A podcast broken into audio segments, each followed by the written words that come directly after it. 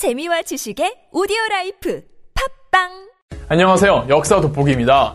이제는 역사를 TV나 영화 등 대중 매체를 통해 많이들 접하시는데 이 대중적으로 역사가 퍼진다는 점에서 순기능이 있으나 파급력이 큰 대중 매체의 속성 때문에 역사의 어떤 부분에 대해서는 잘못된 편견이 잡히는 부작용도 있는 듯 합니다. 그 중 하나가 바로 기생에 대한 인식입니다. 정확히 기생은 어떤 일을 하는 여인들이었을까요? 말을 하는 꽃이란 뜻의 해어화라고 불렸던 그녀들에 대한 편견을 전부 부숴드리겠습니다.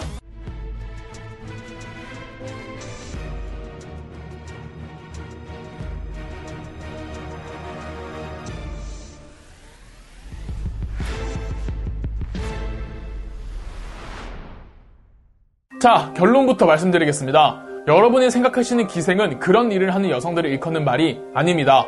누군가 기생이 몸을 파는 여성들을 말하는 게 아니냐고 묻는다면 단호하게 아니라고 말하시면 됩니다. 지금으로 비유하자면 기생은 여자 아이돌 혹은 여성 엔터테이너입니다. 기생이 성을 파는 여성이라는 말은 지금의 여자 아이돌이 성을 판다는 말과 같은 말이라고 보시면 됩니다. 기생은 예술가를 뜻하는 직업이지 우리가 생각하는 그런 활락가의 직업을 말하는 게 결코 아닙니다.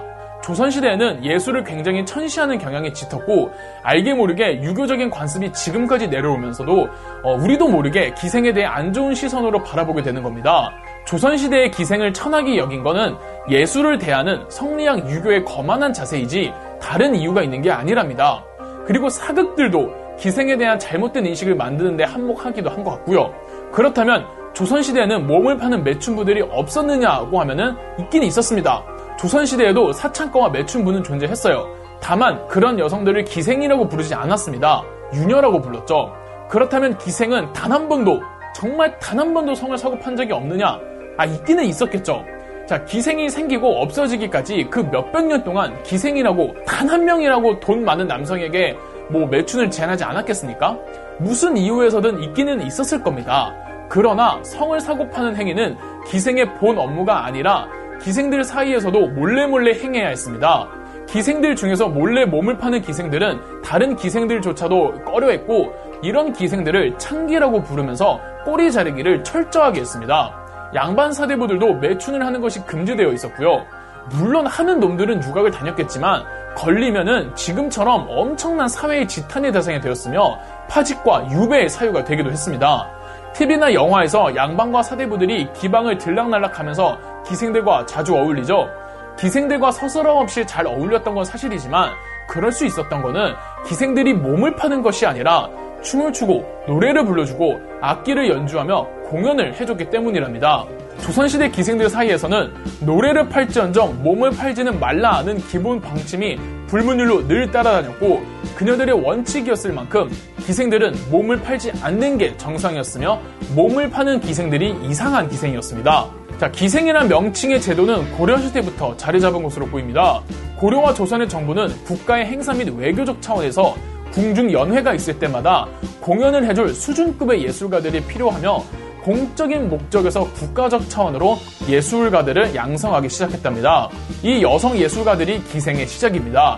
조선시대에 궁중음악과 무용을 담당하는 관청을 장학원이라고 불렀는데 이 장학원에서 기생들을 관리했답니다. 그리고 지방으로 파견되는 기생들도 많았고 아무래도 지방으로 파견되는 기생들은 서울에서 공연하는 기생들에 비하면야 공연하는 곳의 규모가 작은 편이겠으며 실력도 조금 떨어지겠죠. 지방으로 파견되는 기생들은 지방 관아에서 공적인 업무나 접대 자리 혹은 연회가 있을 때마다 공연을 담당했답니다.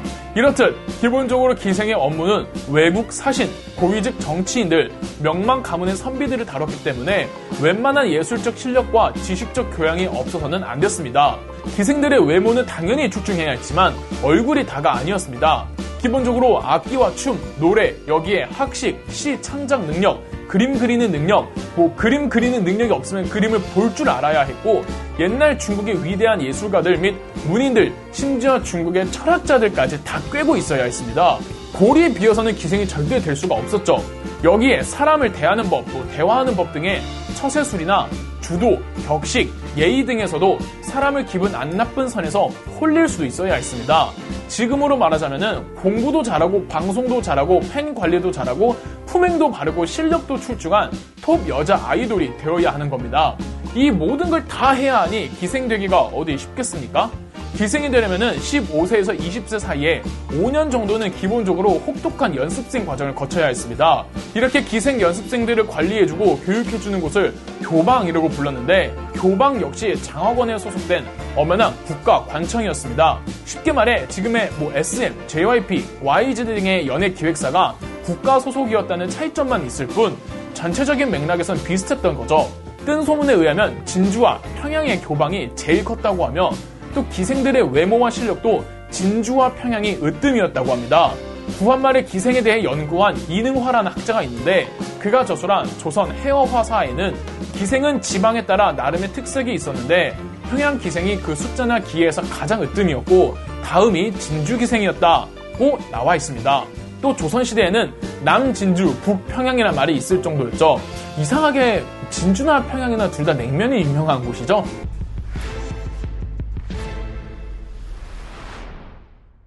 다시 기생에 관한 이야기로 돌아와서 기생은 예술적 행위를 위해 국가에서 양성했다 보니까 실제 우리 전통 민속춤, 전통 노래, 전통 음악들 중에서 기생들 덕분에 사라지지 않고 오랫동안 구전되는 경우도 굉장히 많았습니다. 당장 황진이와 매창의 시조는 지금의 중고등학교 교과서에서조차 배우고 있잖아요.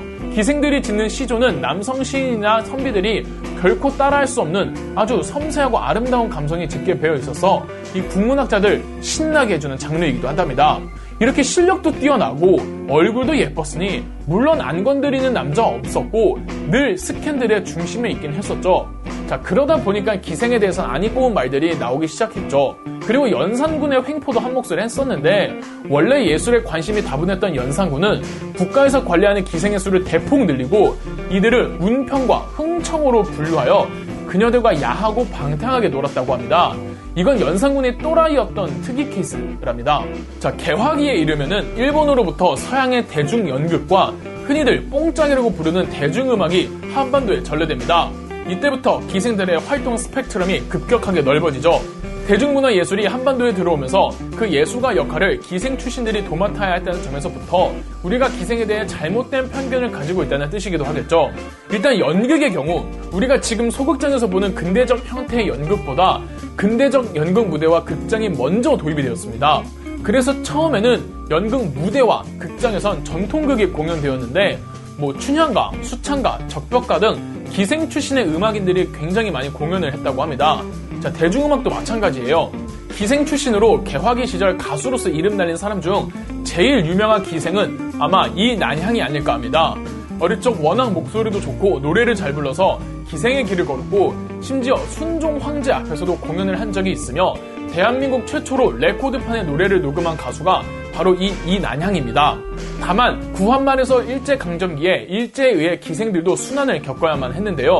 1894년 갑오개혁 당시 신분제가 철폐되면서 그동안 천민으로 분류되는 기생도 신분에서 해방되었고 1909년에는 기생제도 자체가 폐지되었습니다.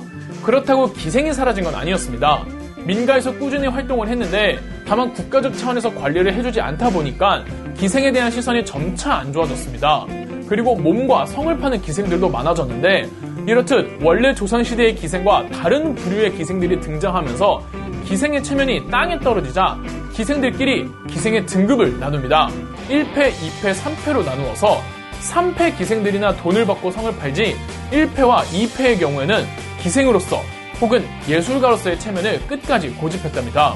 상황이 이러하니 실력 있는 기생들은 자취를 감춘 채 지방으로 숨어 들어갔고 당연히 기생을 교육하고 양성하던 국가예술교육기관이었던 교방이 없어지면서 노래를 배우고 싶은 가수 지망생들은 전국을 돌아다니며 과거 실력 있는 기생들을 수소문해서 그녀들을 스승으로 모시면서 노래와 춤을 배웠다고 합니다.